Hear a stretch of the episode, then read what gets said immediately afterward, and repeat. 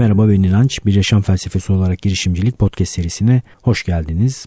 Sizlerle olan e, güncellemeye dayanan kendimi anlattığım, e, şu anda uğraştığım şeyleri anlattığım üçlü serinin ikincisine hoş geldiniz. Ben işin yüksek ekonomi üretme kısmının bir şekilde geleceğini, bir yan kazanım olduğunu düşünüyorum ama temel kazanım insanın bir fonksiyon olarak Aristocu manada kendi kendini gerçekleştirebildiği, doğru yaşamı bulduğu, huzurlu, mutlu bir şekilde çalışır işler olduğu hali bulması. Bunun için de öyle yüksek paralara falan ihtiyaç yok. Kurumsalda çalışırken, hiç çalışmazken, öğrenciyken, herhangi bir yerdeyken insan kendi yaşamını girişimci, iyi bir insan olarak sürdürebilir, sürdürebilir diye düşünüyorum. Bütün bu düşünceler içerisinde bir tane de düşünce deneyi yaptım kendi kendime. Şöyle düşündüm. Size şöyle paylaşayım. Mesela diyelim ki inanç var. Şöyle bir şey mümkün olsaydı. 20 tane inanç piyasaya sürebilseydim ben de kendimi piyasaya sürüyorum. İnanç 1, inanç 2, inanç 3 ve inanç 20 kod isimleri de bunlar. Bu 20 tane inanç bir sene boyunca farklı tipte hayatlar yaşasaydı. İşte biri Afrika'da STK'larda çalışsaydı, insanlara yardım etseydi, biri tamamen sanatla uğraşsaydı, biri öyle ya da böyle bir şekilde ben bu filmi çekeceğim deyip kendini film çekme dünyasına atsaydı. Birisi paranın gözü kör olmasın, en önemli şey paradır, ekonomiye odaklanalım deyip oraya böyle 20 tane farklı varyasyon düşünelim. Bir sene sonra ben bu inançları karşıma alıp onların mutluluğunu, en önemli olan mutluluk değil mi? Huzur ve mutluluk. Onların huzur ve mutluluğunu ölçebilirdim değil mi? Bakardım mesela inanç 3 o mis iyi gitmiş valla. İnanç 7 iyi. İnanç 6 o ne yaptın sen? İnanç 20 bir daha karşıma çıkma falan diye böyle bakabilirdim. Diyelim bunlardan 4 tane inanç e, fena gitmemiş yani. Şimdi bu 4 inancı aldık diyelim ki. Bu 4 inancı yeni varyasyonlara tabi tutarak bir ikinci bir 20'li set ortaya çıkardığımı düşünün. Kendimi tekrar ikinci defa piyasaya sürüyorum inanç bir bir falan diye böyle ikili kodlu şekillerde bir yıl daha yaşatıyorum.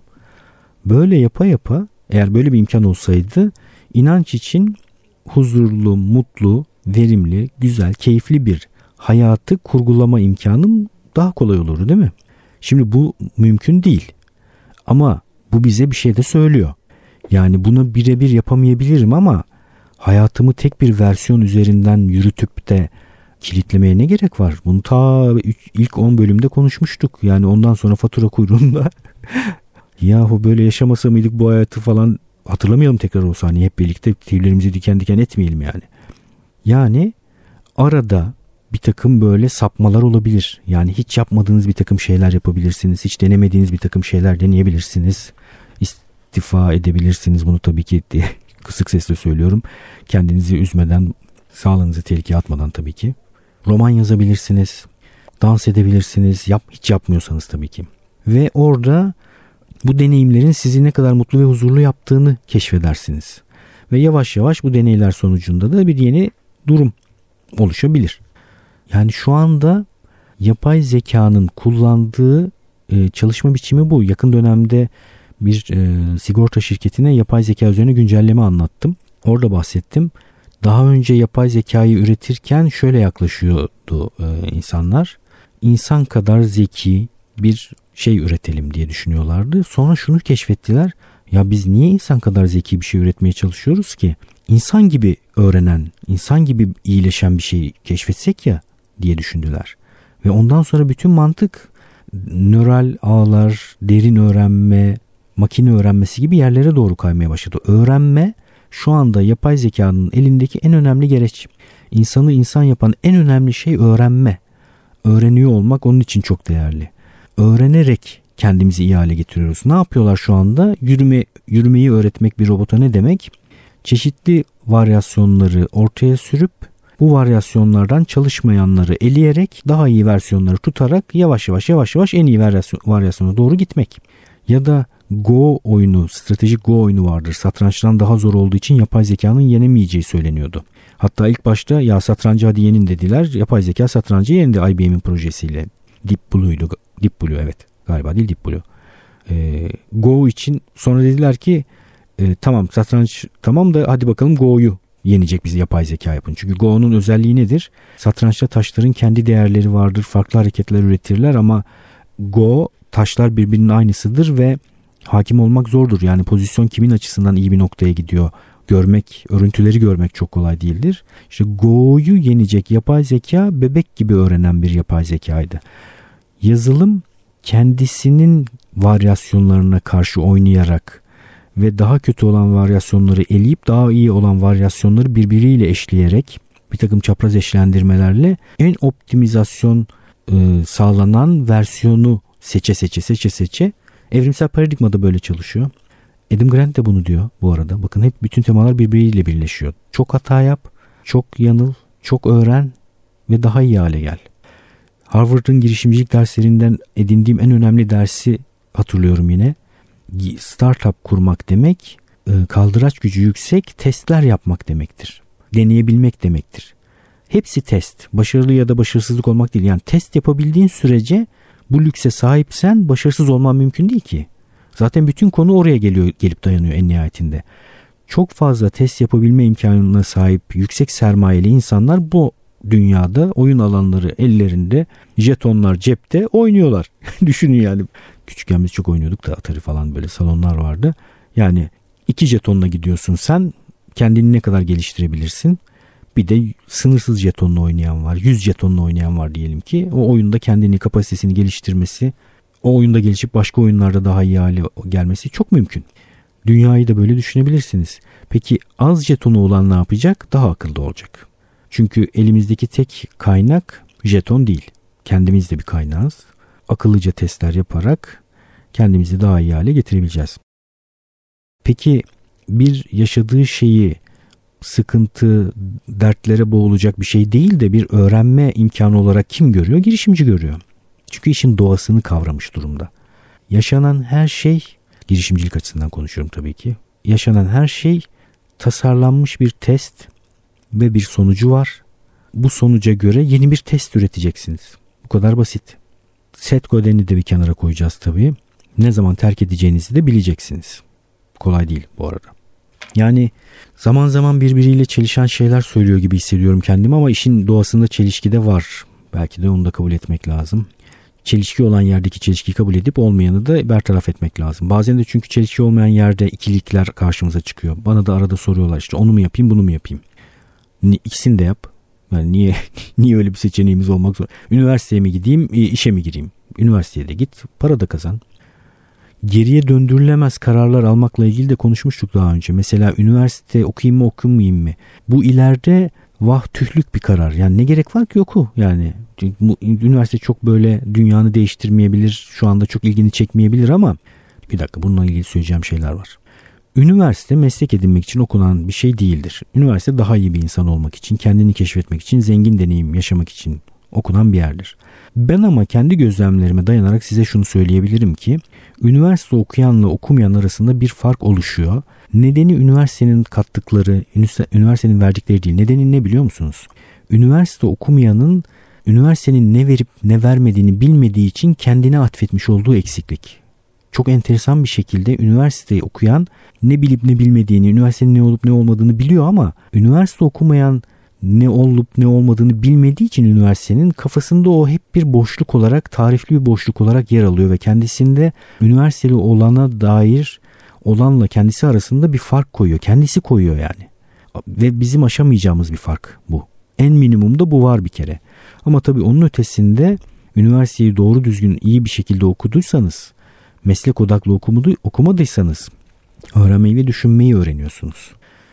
Başkalarının hayallerini görüyorsunuz. Yani insanın üretmiş olduğu düşünce protokollerinin en üst seviyesine üniversitede rastlıyorsunuz, tanışıyorsunuz ve bunları kullanıyorsunuz.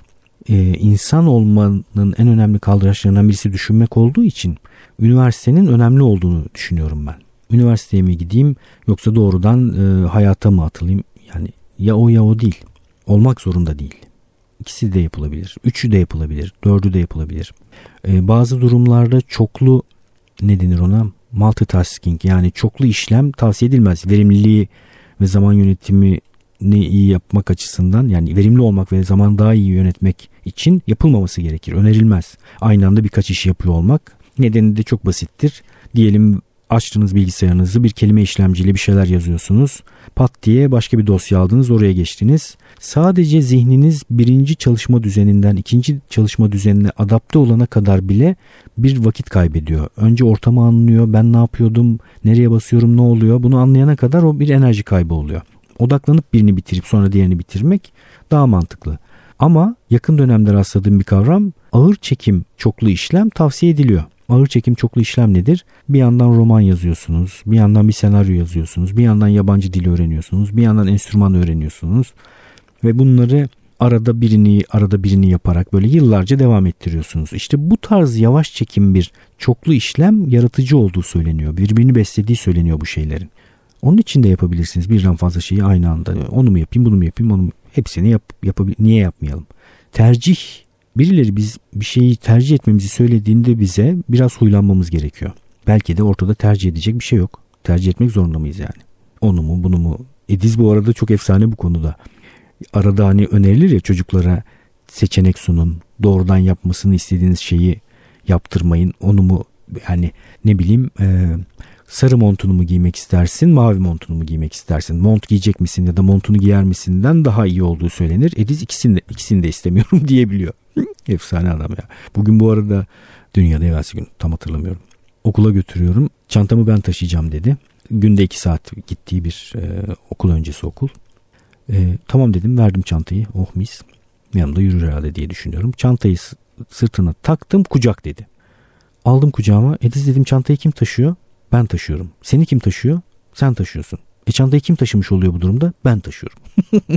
Çocukta mantık var da fizik yok yani. Öyle Ediz çantasını taşıdı. Ben de Ediz'i ve çantasını taşıyarak götürmüş oldum. Okul maceraları da enteresan Ediz'in bu arada.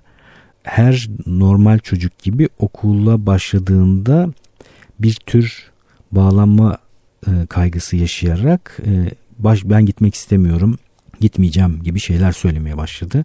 Ee, okul meselesine nasıl baktığımı da anlatayım bu arada. 3 yaştan sonra çocuklar okula çok hafif bir şekilde böyle işte 2 saat, 3 saat, 4 saat başlatılabilir. Yani başka bir şansınız yoksa zaten başlatıyorsunuz. Yani e, çalışıyorsa anne ve baba mecburen başlatıyorsunuz ama öyle bir şans şansınız varsa yani başlatmayabiliyorsanız bile başlatmanın daha doğru olduğunu düşünüyorum. Nedeni şu e, çocukların artık bir mahallesi sokağı kalmadı. Yani ben sokakta büyümüş bir çocuğum, mahallede büyümüş bir çocuğum, şanslı bir çocuğum öyle bir şey kalmadı. Yani apartman dairesinde yetişiyor çocuklar. Onların sosyal çevreleri artık oralar. Oyun grupları, kreşler, anaokulları e, ve çocuğun dönemsel olarak belli kopmaları yaşaması gerekiyor. Kendi yaşamını kurması gerekiyor. Duygusal olarak kalabalıkta olmakla baş edebilmesi gerekiyor. Mesela Edith şu anda bütün ilgi ve odak üzerinde her istediği gerçekleşirse böyle ve hep ona odaklanılırsa bu sıkıntılı bir durum oluşturabilir. Yani kalabalık bir çocuk grubu içerisinde kendi yolunu bulabilmeyi de öğrenmesi gerekir. Onun için biz destek olarak mümkün olduğunca ona destek olup anladığımızı belirterek ve zorlamadan, hiç zorlamadan e, bu konuda ilerleme kat etmesini sağlamaya çalıştık ki bayağı bir ilerleme kat etti. Güle oynaya hiçbir sıkıntı olmadan size zorluk çıkarmadan okula başlıyorsa orada yine bir soru işareti var. O zaman evde onu kopmaktan alıkoyan pozitif bir ortam yok demek ki. Onu da düşünün yani bu yaşanması gereken bir şey adeta. Çocuk evden okula giderken biraz zorlanarak kopacak. Onu önemli olan anlamamız zaten anlayış göstermenin ilk e, adımı anlamak. Anlamadan anlayış göstermek mümkün değil. Anladıktan sonra bu yolculukta ona destek olmak yapmamız gereken şey. Çünkü kopmak zor, e, birden kamuya açılmak zor, dünya ürkütücü bir dünya Orada çocuktan olgunluk bekleyerek her şeyi halletmesini beklemeden mesela ben sen istemediğin sürece girmeyiz. Ben de senin yanında burada beklerim. İstediğin zaman öğretmenine içeriye gidebilirsin diyerek orada bekledim. Çok komik bu arada. Bir gün e, oturuyoruz böyle işte. Şey dedi öğretmeni. Ediz gel tamam dedi. Babam burada otursun. Ben sana içeriden kameradan babanı göstereceğim. Böylece görebileceksin dedi. İkna oldu Ediz. Girdi içeri. Kameradan görüyor. 10 dakika sonra öğretmeni geldi. Neden babam kıpırdamıyor el sallasın dedi diyor. Ediz'le de tanışmış oldu öğretmenleri. Hangi kameraya dedim şu kameraya dedi. El salladım. Öğretmen de gülerek Ediz'in yanına gitti. Çok donuk durmuşum herhalde onun için e, el sallamamı istedi. Yani size hep söylüyorum biraz zor oluyor ama doğru olduğunu düşündüğümüz şeylerin meyve verdiğini de görüyoruz. Size önerdiğim şeylerin yani iradesini kırmamak, merakını kırmamak. Mesela çok enteresan e, tıraş köpüğü çocukların çok ilgilendiği, çok sevdiği bir şey. İlk elde insan ya bu, ben şimdi tıraş olurum bu benim tıraş köpüğüm vermeyeyim diye düşünebiliyor. Ama bir baktım ben tıraş köpüğü böyle dokusu falan ben böyle biraz oynadım. Çok eğlenceli. Sonra fış diye sıktım Edis'in eline. Oynadı oynadı oynadı oynadı böyle. Sonra bunun gerçekten anaokullarında falan kullanılan bir şey olduğunu gördüm. Bir gün Edizlere e, masanın üzerine tıraş köpüğü sıktırıp onu oynattılar. Ben ama ondan önce zaten tıraş, tıraş köpüğüyle Ediz'i tanıştırmıştım. Benim ayrı bir tıraş köpüğüm var. Onun ayrı bir tıraş köpüğü var. Ediz'e de ayrı bir tıraş köpüğü alıyorum. O kendi tıraş köpüğüyle oynuyor. İlk refleks şu vermeyeyim. Yani bu tıraş köpüğü sağa sola sürer, sıkıntı olur, ağzına bulaştırır bilmem ne falan. Yani bu refleksi atıp şunu unutmamak gerekiyor. Çocuk keşfeden, deneyen, araştırmaya çalışan, meraklı bir varlık. Biz onu kendimize benzetiyoruz. Eğitim hele feci bir durumda yani. Dünyada eğitim çok feci bir durumda. 0-3 yaşı çok özleyeceğimi hep söylüyorum yani. 0-3 yaş efsane bir şey. Sonra yavaş yavaş yavaş yavaş hepimize benzeyen varlıklar haline getiriyoruz çocukları. İşte o dönemde onu mucizevi yapan o merakı, iradeyi, keşfetme yani deniyor, yanılıyor. Mesela bardak atmak. Bir ara anlattım bir sürü sıkıntı çektik ama atması gerekiyor. Adeta böyle bir kotası var onun. yani mesela büyük ihtimalle Ediz'in 20 bardaklık bir kotası var. Attığı bardakları tik atıyor. Bu kırıldı, böyle attık kırıldı, arkaya attık kırıldı, fırlattık kırıldı, yan attık kırıldı, yuvarladık kırıldı diye.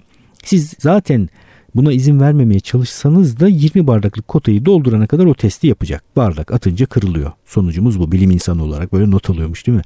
Böyle bir şey yapacaktır.